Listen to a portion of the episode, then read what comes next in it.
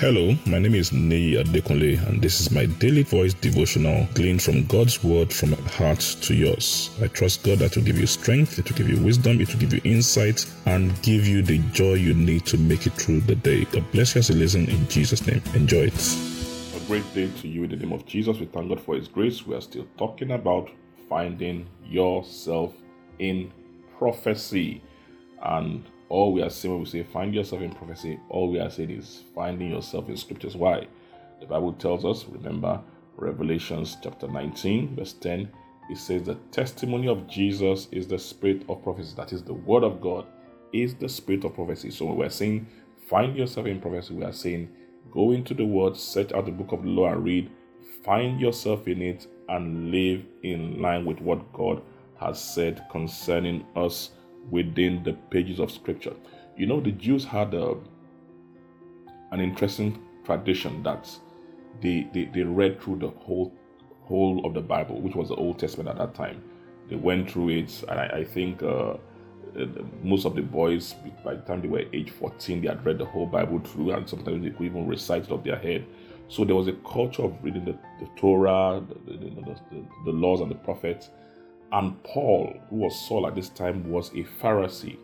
So, by nature of what he did or who he was as a Pharisee, he must have read the Old Testament back and forth, back and forth.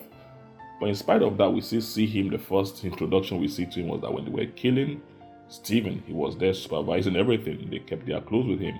The next thing he was disturbing everybody up and down, disturbing the whole church, putting them in jail, then on the way to Damascus, Jesus meets with him. He has this wonderful conversion and begins to talk about his life. And the insight he gives about his life is very, very interesting. Now let's read in our Bible in the book of Galatians, chapter 1. We'll start from verse 15 to 17. Galatians 1, 15 to 17 in the contemporary English version. But even before I was born, God had chosen me. He was kind and had decided to show me his son so that I will announce his message to the Gentiles. I didn't talk this over with anyone. Verse 17 I didn't say a word, not even to the men in Jerusalem who were apostles before I was. Instead, I went at once to Arabia and afterwards I returned to Damascus. Now, if you read from verse 11, you see how Paul begins to talk about his life how he started as a, as a Pharisee, how he was zealous about the way of the tradition of his father, and how he was doing better than his colleagues. He now says that God had chosen him to be a witness, to be an apostle before he was born. You can read it there. He said, God had chosen me and called me. So if he chose you and called you, why were you killing them? Why were you attacking the church? Because he was living away from God's prophecy about his life. Yes, he was reading. Remember, we said we could read it and all that, but he didn't understand it.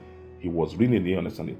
So when he came to Christ, one of the very first things he did was this. He said, Let me get back into that book. I'm sure the mysteries of my life, the answers to my life questions are in that book. And the Bible says he went away to Arabia. He left everybody behind, went to Arabia for about three years. And when you begin to read his writings to the Colossian church, to the Ephesian church, and all that, he said, Listen, these things were hidden for years you know, but God is now making it known. Why? Because Saul went in there before he became Paul, went in there, dug out, dug out, began to read the Old Testament and saw the stories of his life.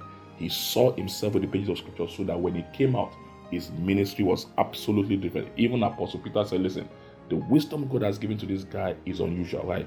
Because he gave himself time to dig into the scripture and find himself in prophecy. As we take time out, cut these things away, and just dig in, you'll find out that your life will become profound, your, your work with God will become amazing, and you will do great things for God because your life will be aligned with His prophecy for your life. I pray that will be our experience in Jesus' name. God bless you. Enjoy the rest of your day. I'm sure the word you heard today has been a blessing to you. The way we maximize God's word, the effect of God's word in our life is by putting it into practice and by sharing it with others. Please ensure you put this into practice and please share it with others. And I trust God that the full benefit of the word will be seen in your life in Jesus' name. Thank you very much and have a wonderful day.